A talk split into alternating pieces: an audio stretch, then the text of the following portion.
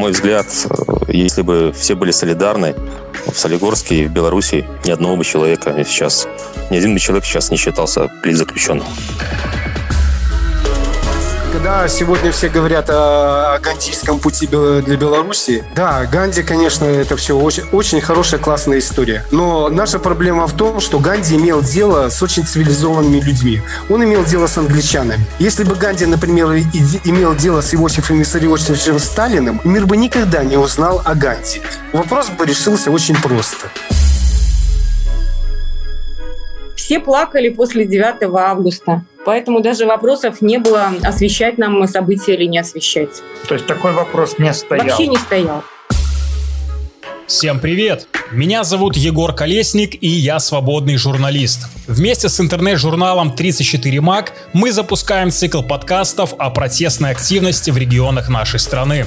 Громкие события, которые происходят в Минске или других крупных городах Беларуси, всегда попадают в новостные ленты, но и в регионах есть своя активная жизнь, которая заслуживает быть рассказанной большему количеству людей. В этом сезоне редакционного подкаста 34 МАК активисты, журналисты, горожане, свидетели протестных событий 2020 года расскажут вам свои истории. Эти истории смешные, некоторые грустные, другие вселяют надежду. Надеемся, рассказы и эмоции наших героев не оставят вас равнодушными. А начинаем мы с города шахтеров. Отправляемся в Солигорск. Мы пообщались с Юрием Корзуном, шахтером, который приковал себя наручниками на одном из рудников и в знак протеста отказывался подниматься на поверхность. Ну, конечно, недовольствие разного характера присутствовали. В основном э, у нас на Беларусь-Кале проблема состоит в изношенном оборудовании и в высоких э, нормах выдачи руды, допустим, вот у шахтеров, да, очень тяжело заработать ту зарплату, э, которую, как, наверное, в Беларуси многие люди думают, что шахтеры там много зарабатывают. Э, те же там 4000 рублей, это нужно э, выдавать э, две нормы труда, Оборудование работает на износ, которое и так изношено. Люди работают точно так же на износ. Э, на технику безопасности приходится не обращать вообще никакого внимания, потому что э, для того, чтобы выполнять все инструкции на рабочем месте, необходимо в районе двух часов рабочего времени в смену уделять именно тем пунктам, тем инструкциям, за которые ты в начале смены расписываешься, проверять оборудование и прочее. Никто этого не делает, потому что если всем этим заниматься, а, ты будешь работать на голый тариф. А голый тариф у шахтера это если еще выбросить какие-нибудь там контрактные, ночные смены и прочее, это примерно на уровне продавца в гипермаркете строительном каком-нибудь зарплата получится. Абсолютно серьезно. Значит, смотрите, а, все стачечное движение началось уже после выборов. И именно когда со стороны силовиков было применено насилие в отношении э, мирных протестующих, которые выходили на улицы и высказывали свое мнение по поводу фальсификации выборов президента Республики Беларусь. Оттуда весь протест и начался. Вышло очень много людей. Вы знаете, там на Беларусь-Кале вышло порядка более 6 тысяч человек. А, эти люди избрали на своих рабочих местах на площадках представителей. Это и называется стачком от представителей от рабочих коллективов на местах. Стачком и стачка — это две разные вещи. Значит, стачком — это какие-то избранные люди, группа людей, избранная коллективом, а уже стачка — это уже кто присоединился к стачке. Вот. Я не являюсь членом стачкома и не представляю интересы стачечного движения, я просто участник стачки, потому что меня не выбирал коллектив. Я в это время находился на ковиде дома. Почему э, вернулись обратно люди на рабочие места? Ну, наверное, просто Беларусь не знает на протяжении, наверное, 26 лет вот это правление Лукашенко. В Беларуси не было никаких таких забастовок, не знала история, да, ни стачечного движения, ни забастовок подобного рода. Люди не знали, как юридически закрепить правильно данную ситуацию, не быть уволенными там и не пострадать а финансово после того, как вот генеральный директор заявил, что все убытки, которые возникнут в ходе данной забастовки, будут распределены на участников вот этой забастовки, да. Понятно, что это какие-то сумасшедшие деньги могли бы быть. А люди наверное, побоялись потерять квартиры, машины, вообще любое имущество. И не было такого лидера или таких лидеров, которые бы могли с уверенностью заявить, что ничего этого не произойдет, надо стоять до конца, и надо отстаивать свои интересы полного выполнения требований. Вот поэтому люди потихоньку сразу вернулись на рабочие места, продолжали там э, забастовку итальянскую, то есть не приступали к работе. Многие, очень многие. Несколько рудников стояло какое-то время полностью, не было отгрузки руды. Но потом локально по бригадам, участкам ездили руководители и запугивали людей, давили на них, дезинформировали, что кто-то уже работает, одни вы не работаете и тому подобное. Поэтому люди потихоньку э, начали возвращаться к работе. Тогда на тот момент э, в стачке осталось в августе, ну, наверное, 23 человека всего лишь. Вот это в основном актив, который был избран. Ну, еще там ребята какие-то. То есть давление, понятное дело, какое-то через руководство было. В первую очередь, наверное, такое давление через э, финансы. Правильно я понимаю? Через финансы, через угрозы. Э, не то чтобы, что вы там зарплату потеряете там или еще что-то вас уволят. Основная угроза исходила то, что убытки будут распределены на вас. То mm-hmm. есть можно представить, что это в сутки могут быть там миллион долларов. То есть как, как распределять убытки? Ну, кто-то по кто понимает ситуацию, то, естественно, понимает, что такого бы не произошло и быть такого не может, чтобы какие-то там а, миллионы долларов распределили на, на бастующих. Если бы весь коллектив держался и кто-то им нормально мог объяснить все, то все бы было хорошо. Рабочие бы добились своего. Ну, конечно, там неоднозначно, что, как сейчас профсоюзы себя ставят. На них тоже очень сильно давят, и я это знаю, там на лидеров очень сильно давят. Они должны больше показывать тот беспредел, который происходит сейчас э, в коллективе, то давление на независимые профсоюзы. Людей увольняют, людей давят. Нарушение техники безопасности сплошное да, на, на предприятии. Очень много травмируются люди, потому что изношенное оборудование и совершенно, как я уже говорил, техника безопасности не выполняется, потому что нормы очень высокие. Это надо все показывать, показывать партнерам Беларусь-Калия. Вот. И уже пускай партнеры сами принимают решение работать с Белкалием, заключать контракт или, или не заключать. Если у них там какие-то принципы прописаны о том, что у партнеров должны на предприятии соблюдаться права человека, я считаю, что на нашем предприятии права человека не соблюдаются, так же, как и в нашей стране. Далее свою историю рассказывает редакция главной газеты всего Солигорского района, которая не побоялась честной журналистики в декорациях событий 2020 года. Рассказывают главный редактор Лизер Пресс Антонина Уфимцева и журналист Виктор Двуреченский. Значит, газета э, зарегистрирована была в 93 году, и она была зарегистрирована сразу как одно из э, общественно-политическое, развлекательное, там еще какое-то. Но что касается общественно-политического, то, скажем, общественно-политическое она стала только в 2020 году. До этого мы, конечно, занимались э, освещением социальных проблем, но политикой как таковой никогда не занимались, потому что, ну, ну ее не было, скажем так. Тем не менее, власти нас всегда недолюбливали, да, и пытались всегда запрещать там, например, госорганизациям давать нам какие-то материалы, комментарии. Вот, ну, ничего, работали мы много лет очень успешно, мы были э, очень успешным бизнес-проектом. Поэтому прожили 27 лет власть менялась регулярно, но к нам относились всегда примерно одинаково. Ну, нам это не мешало никак работать. То есть всегда люди шли навстречу и давали комментарии, которые нам были, ну, было нужно. Ну, наверное, потому что у них есть газета «Шахтер», есть государственная газета, они отдают ей приоритет, вот, и чувствовали всегда конкуренцию. Поэтому ну, у нас, э, в отличие от государственных газет, никогда не было принудительной подписки. То есть мы всегда, обычно просто была подписка и продажа во всех торговых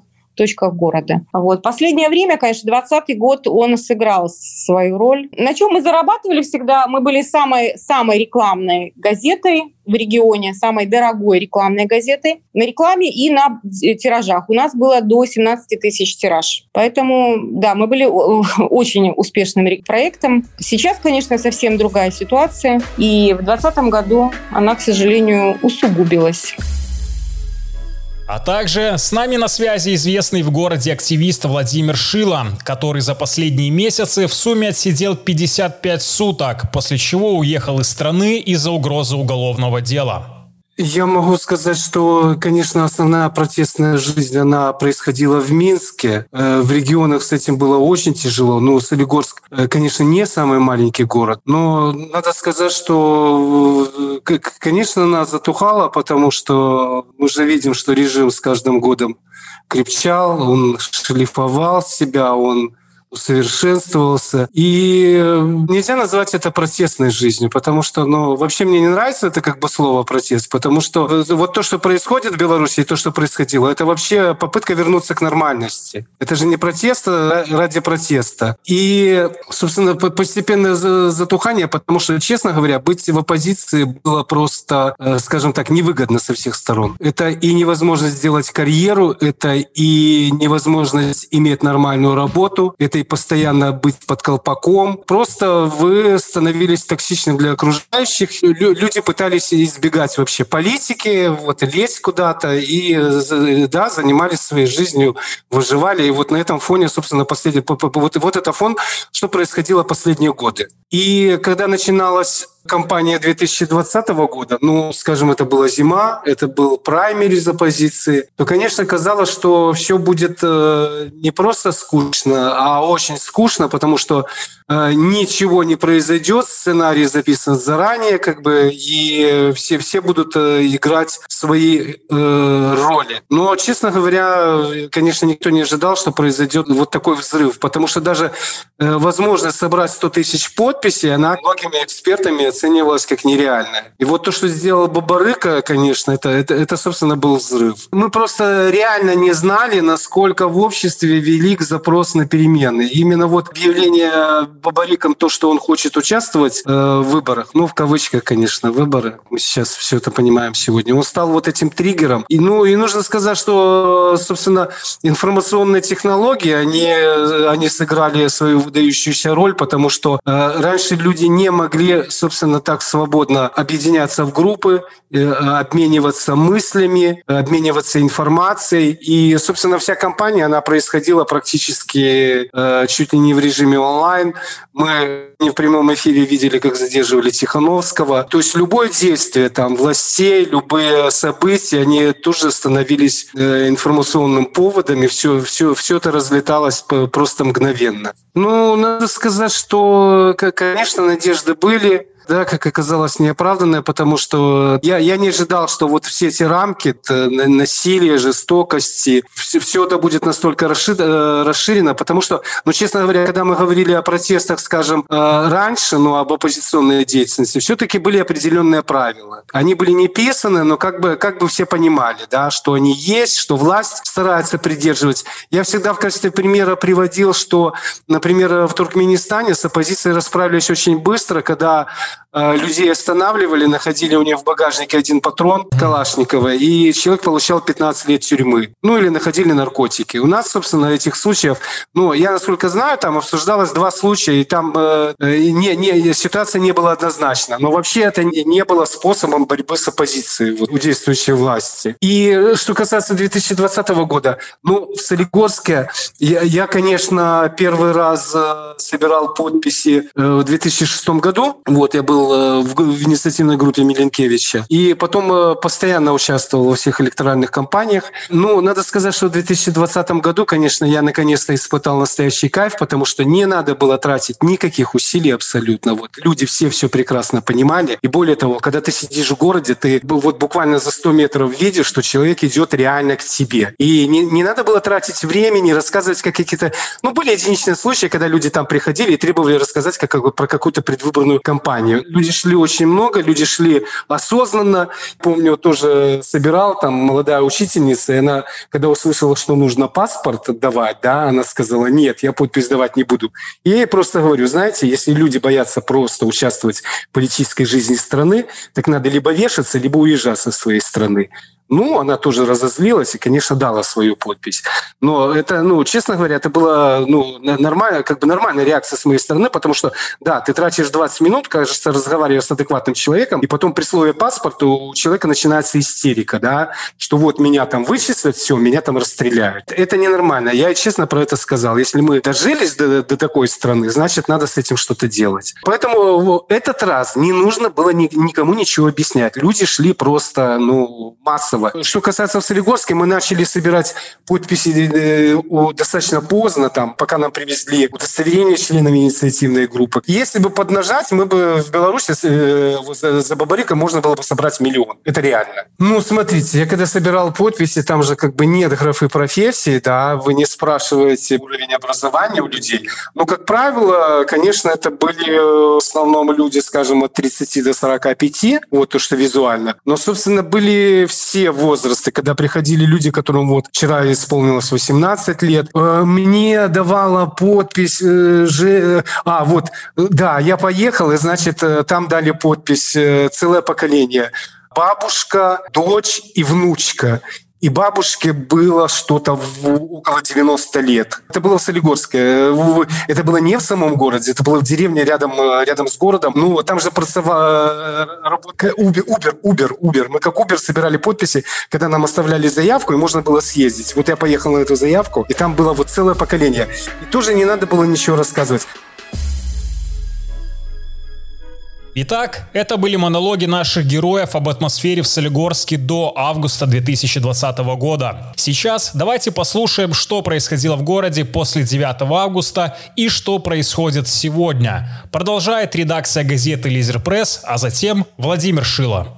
Ну да, я бывал весь остаток августа после 9 числа, примерно уже, наверное, а, после отключения интернета я практически до конца августа был на всех шествиях и акциях. Ну, совместно, наверное, с республиканскими изданиями. Здесь много было журналистов, и заодно я был. А по поводу «Не убоялись», ну, мы просто делали свою работу в то время, как и сейчас. Э, что, все, что происходит в городе, нам интересно, и в том числе и протестные акции. Я снимал прямые эфиры почти что, почти что постоянно, нон-стопом каждый день. Было хорошее время. К счастью, я избежал задержаний. Было несколько, ну не то чтобы попыток, опасных ситуаций. Но, тем не менее, мне удалось э, все-таки как-то проскочить, или как это лучше назвать, Хотя я был в самом центре событий, это было на центральной площади мероприятие, и были концерты, также стачный комитет, э, часто э, местный наш Солигорский э, Белорусский выступал. Постоянно, постоянно в центре событий, задержаний нет. А на шествиях все время был коммен... постоянные комментарии, как и людей, которых, которые наблюдали за шествием. Я делал... Это все в прямом эфире было. было были моменты, например, когда приезжала была Светлана Тихановская с командой, и когда стадион не дали, там причины называли, какие-то ямы там копали, трубы прорывало. А в это время, да, был ОМОН, и я практически рядом со мной задерживали людей, но я как-то удал... Наш, наш как сотрудник как был задержан один. Да, наш сотрудник был задержан заранее, буквально еще до начала акции, а, до начала собрания людей. А сотрудника, как я понимаю, целенаправленно еще до акции задерживали? Как целенаправленно, бы... да. Но ему повезло, приехала в этот день Тихановская, Мария Колесникова и Максим Знак. Они посетили наше РОВД и всех, кого задержали э, перед этим митингом, всех отпустили. Это был, по-моему, единственный в Беларуси случай, когда всех отпустили. Антонина Викторовна, а вы как-то собирались перед всеми этими событиями редакции, обсуждали ли с вашими коллегами-журналистами, как вам поступать и какую, ну, скажем так, какой формат работы выбрать вот на, на лето 2020? Ну, вы знаете, я была с чего все началось? Мне предложили стать координатором группы по сбору подписей за Виктора Бабарика. Наверное, в этот момент мы что-то поняли.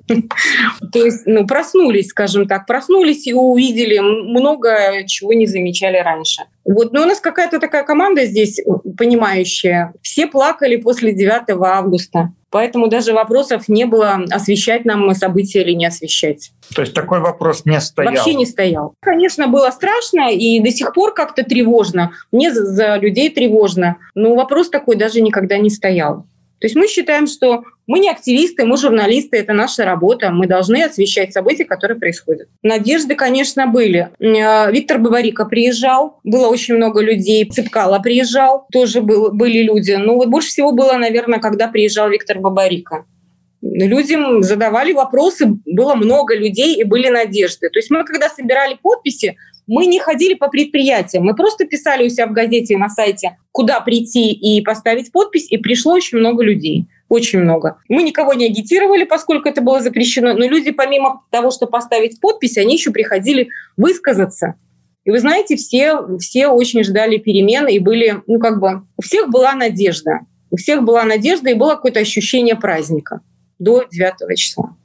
Ну, я просто был 9 вечером э, в парке четырех стихий Солигорске. Да, меня задержали избили. И на следующий день я получил 25 суток за участие и за неповиновение. А потом я вышел через 8 дней, когда, собственно, вот ситуация в стране казалось, что изменится навсегда. Ой, и это. А потом меня снова задержали 26 августа в Солигорске после митинга. Я как бы...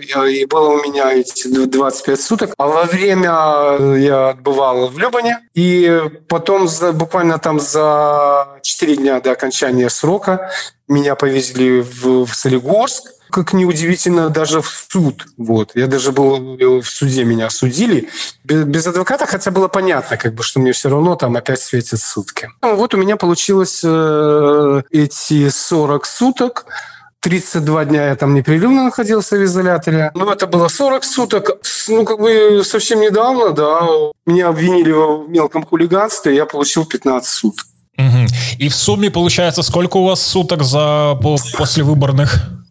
55. Так что это, это много, но сегодня это уже это не рекорд сегодня, потому что, ну, вы же считаете, что... Так, э, ну, смотрите, я уехал, потому что на меня 3 марта совсем неожиданно там э, вызвали милицию. Ну, правда, по телефону, да, без повестки, но ну, выяснилось, что дело о, по факту массовых беспорядков, опять же, я беру в кавычки, это Солигорское 9 августа, а его завели 10 августа на следующий день. Оно не закрыто, просто оно лежало, пылилось, и его вот совершенно неожиданно реанимировали. Ну, и там выяснилось, что я, собственно, единственный фигурант этого уголовного дела. В момент 3 3 марта я еще находился э, в статусе свидетеля, но учитывая количество людей, которые свидетельствуют против меня, это 7 милиционеров, и то, что они наговорили, что я там призывал бить милицию, идти брать штурмом райисполком и сжечь бюллетени, то, собственно, там как бы это... Даже если бы они там э, сделали эти свои показания более такими расплывчатыми,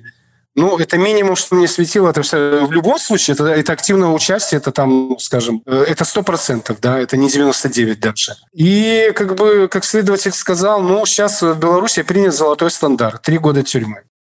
Ну, я не знаю, как шахтеры приковывали. Один шахтер приковывался в шахте. Сейчас он на связи с вами. Другие оставались в шахте, отказывались выезжать на поверхность. Наверное, в первую очередь, когда я остался в шахте и приковал себя там, я требовал прекратить давление на коллектив, вот именно когда оно проходило, это давление беспрецедентное. Людей э, наказывали, увольняли, арестовывали членов э, стачкома, садили на сутки. Мое требование было это немедленно прекратить, остановить, провести честные выборы. Опять-таки требовал отставки президента. И э, Лукашенко, гражданина Лукашенко, я сказал, не президента, занимаемой должности. К чему это привело? Ну, ну, не знаю. Шахтеры не совсем нам поддержали, никто там не остался вместе со мной, к сожалению. Я, может быть, этого и не ждал. Но я думаю, что, в общем, в Беларуси рабочие услышали эти протесты и как-то тоже начали реагировать на ситуацию более активно. Юрий, а расскажите, какие у вас сейчас взаимоотношения с э, организацией Беларусь Кали? Ну, отношения... У меня нет никаких отношений. Я уволен э, с 11 сентября. Со мной разорвали контракт. Именно разорвали, Обвиня... не продлили, да? Да, да, да. Обвинили меня в прогуле. Меня уволили с 11 сентября. Вот, поэтому отношений никаких нету. До выборов какие ну, нормально, хорошие были отношения. Участвовал в самодеятельности, пел песни, когда надо там на праздниках. Вроде как ни с кем не ссорился, нормально работал, все изменилось. Сейчас Ну, сейчас просто как бы в стачке. Продолжаем бастовать. Надеемся, что... Надеюсь, и все надеются, что весной и летом ситуация изменится. Вы помните вот это вот первые дни 10-11 августа, когда не было интернета? Что тогда делала редакция и как вы работали? Да, конечно, я помню. Во-первых, я живу в центре города. Мне вообще можно было никуда не ходить, у меня все было видно с балкона. Вот. Э, собственно, мы съемки делали с балкона, когда в центре города выстраивался ОМОН. И, и были э, задержания людей. Мы это все снимали, вообще, можно сказать, не выходя из дома. Ну, я помню, когда мы первый день после выборов, это был понедельник, 10 число, а, мы собирались в редакции, кое-какой интернет у нас был, и мы думали, что нам делать, э, потому что нет интернета, и просто ходили слухи, и кое-какие моменты из телеграммы республиканские к нам пробивались. И мы пытались просто оценить и понять ситуацию э, в стране и у нас, в том числе в Солигорске. Ну, это первый день. Кто-то приходил, рассказывал слухи уже. Ну и, естественно, было большим прорывом, когда девушки в белом и с цветами вышли на улицы, и тогда, а, тогда все завертелось, тогда пошла такая уже, такое уже движение. Прямо на улицу вышел мэр города и а, главный прокурор города. И я снимал прямой эфир, и потом мне удалось даже поговорить с ними. Так-то они на контакт не идут. И тогда реально была надежда, что что-то изменится, потому что вот такие события происходили. То есть ну, было, была очень сильная большая надежда. Это было примерно 13 или 14 И акции были достаточно массовые, не такие, не сказал бы, чтобы это не многочисленные были. Огромнейшая колонна людей, вы можете себе представить, Солигорск э, новый город и небольшой квадратами расположен. И, наверное, ну как вот сейчас масштаб вам, вам сказать, э, около двух, может быть, километров э, просто люди шли по тротуару с флажками, с шариками бело-красно-белыми, девушки в бело-красно-белых платьях. Это было очень массово. Это очень было празднично, массово. Да, были задержания. Сейчас вот не вспомню, когда именно, какого числа. Но это уже был конец августа, когда действительно начали задерживать. Пошли первые суды, первые сутки. Может быть, это было, да, в конце августа. Э, и уже были задержаны после где-то примерно к 20 числу основные активисты, кто, ну, кто там был. Но, тем не менее, мы старались тоже писать об этом и освещать это, освещать. Лизер Пресс — единственная СМИ в Солигорске, которая вот так вот честно и открыто освещала все события. И как вы, скажем так, сотрудничали с э, коллегами солигорскими? Была ли какая-то взаимная поддержка, журналистская солидарность? Единственные мы, наверное, зарегистрированные СМИ, наверное, мы были единственные. В интернете еще есть там, наверное, какие-то. Если не считать групп ВКонтакте, да. и тут много республиканских просто было, то, что это мы были одни в Солигорске, так это однозначно потому что я не помню, не припомню. Здесь рядом есть город Слуцк, э, и здания Слуцкие были, но в Солигорске конкретно только мы. Либо вы, Виктор, либо Трин Виктором, вспомните, какая-то во время вашей работы произошла такая показательная история, она не, не обязательно должна быть какой-то там эпической, и связанная с вашей профессией, которая вот на вас повлияла и как-то заставила гордиться тем, что вы работаете журналистом, и э, то вот какой вы путь выбрали после августа 2020 года. Ну, Егор, безусловно, постоянно мы и в личных встречах, и даже люди на улицах э, встречали и говорили спасибо вам за работу, в том числе и на самих акциях. Это очень было много таких теплых моментов, когда просто люди подходили и благодарили за нашу работу, что мы делаем что никто больше в Солигорске не делает этого, такого освещения событий. Плюс э, приходили люди в редакцию, тоже благодарили, это очень много такого было. Даже я, чтобы посчитать, так и не посчитаю. Десятки, если не больше раз. Потрясающе. А, да, да, да. Мы получали такие комплименты, и даже, я так, так скажу, привыкли, можно, можно сказать. Ну, особенно, особенно первая полоса, если вы видели наши газеты первых двух, наверное, месяцев, э, и августа, и сентября, это были ну, и первые полосы, и внутри газет были такие достаточно, достаточно тяжелые статьи с олигарчан, которые были и на Крестина избиты, и, здесь, и здесь, в Солигорске, да, и тут очень было тяжел, много тяжелых таких правдивых материалов. Как психологически справлялись журналисты ваши с такими не, не совсем комфортными темами? Написать тяжело на такие темы, да. У нас была журналистка, которая там плакала. Тяжело. Ну, я мужчина, я писал хладнокровно, как солдат. Я не скажу, что мне было тяжело. Нет, не тяжело. Это точно. Но, тем не менее, какой-то осадок оставал, остается и сегодня в душе а, за такие несправедливости, которые творились у нас и творятся сейчас уже еще.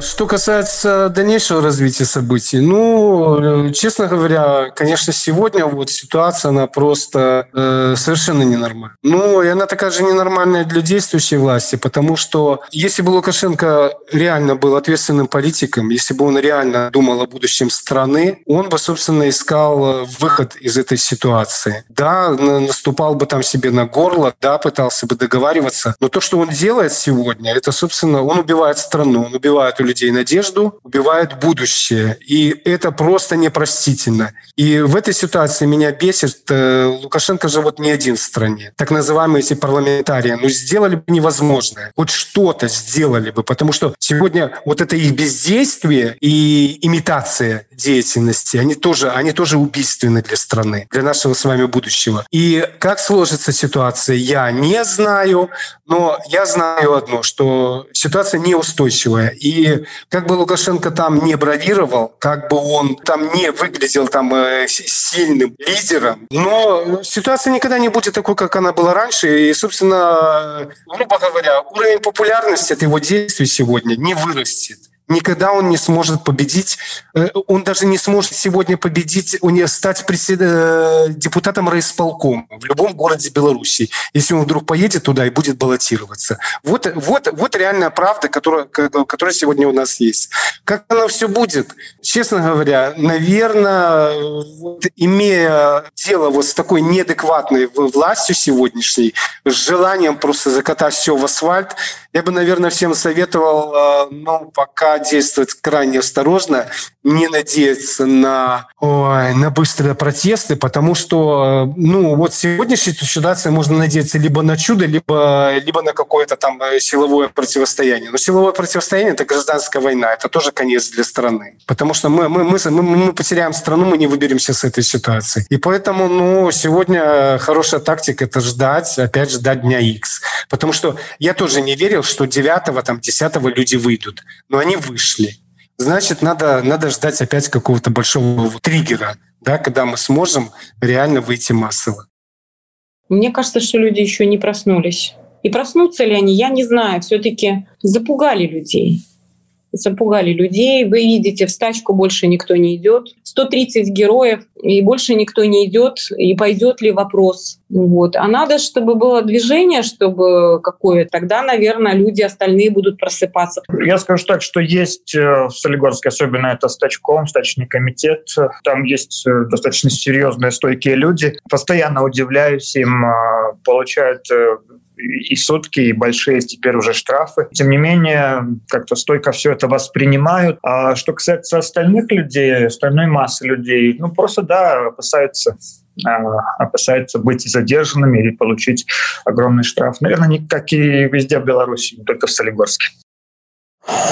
На мой взгляд, не только у шахтеров, а у многих рабочих, к сожалению, отсутствует э, чувство солидарности неразвитое, я бы сказал так, чувство ответственности за тех, кто рядом. Пока у нас это чувство будет отсутствовать, будет очень сложно чего-то добиться с помощью рабочих особенно тех, у кого э, заработная плата порядка 4000 рублей. Пока мы не поймем, что угроза безопасности в будущем – это угроза не только нам и нашему будущему, но и будущему наших детей. С этим никак нельзя мириться. С тем, что в нашей стране не до ковида, потому что у нас его нет, это все выдумки, это психоз, да, а люди умирают сотнями и тысячами болеют. Потом у нас не до законов, людей бьют, убивают, избивают, пытают. И это все, допустим, если оставить, это, будет беспредел. Ни один здравомыслящий человек с этим не может мириться. Но надо развивать солидарность. Людям надо развивать солидарность. Если кого-то бьют или э, за что-то наказывают, садят, значит, ну, нужно понимать, что это не какой-то чужой человек, а это твой коллега, это твой брат, это или твой отец, или там твоя сестра. Вот так надо думать. И всем вместе заступаться. На мой взгляд, если бы все были солидарны, в Солигорске и в Беларуси ни одного бы человека сейчас, ни один бы человек сейчас не считался политзаключенным. Все бы были на свободе. Поэтому без солидарности, без чувства ответственности друг за друга, не только там за свой достаток какой-то или проще, а друг за друга, ничего не получится. Поэтому это нужно развивать, это нужно понимать. Я надеюсь, что шахтеры это поймут. Добро всегда побеждает. Но я, во всяком случае, хочу в это верить.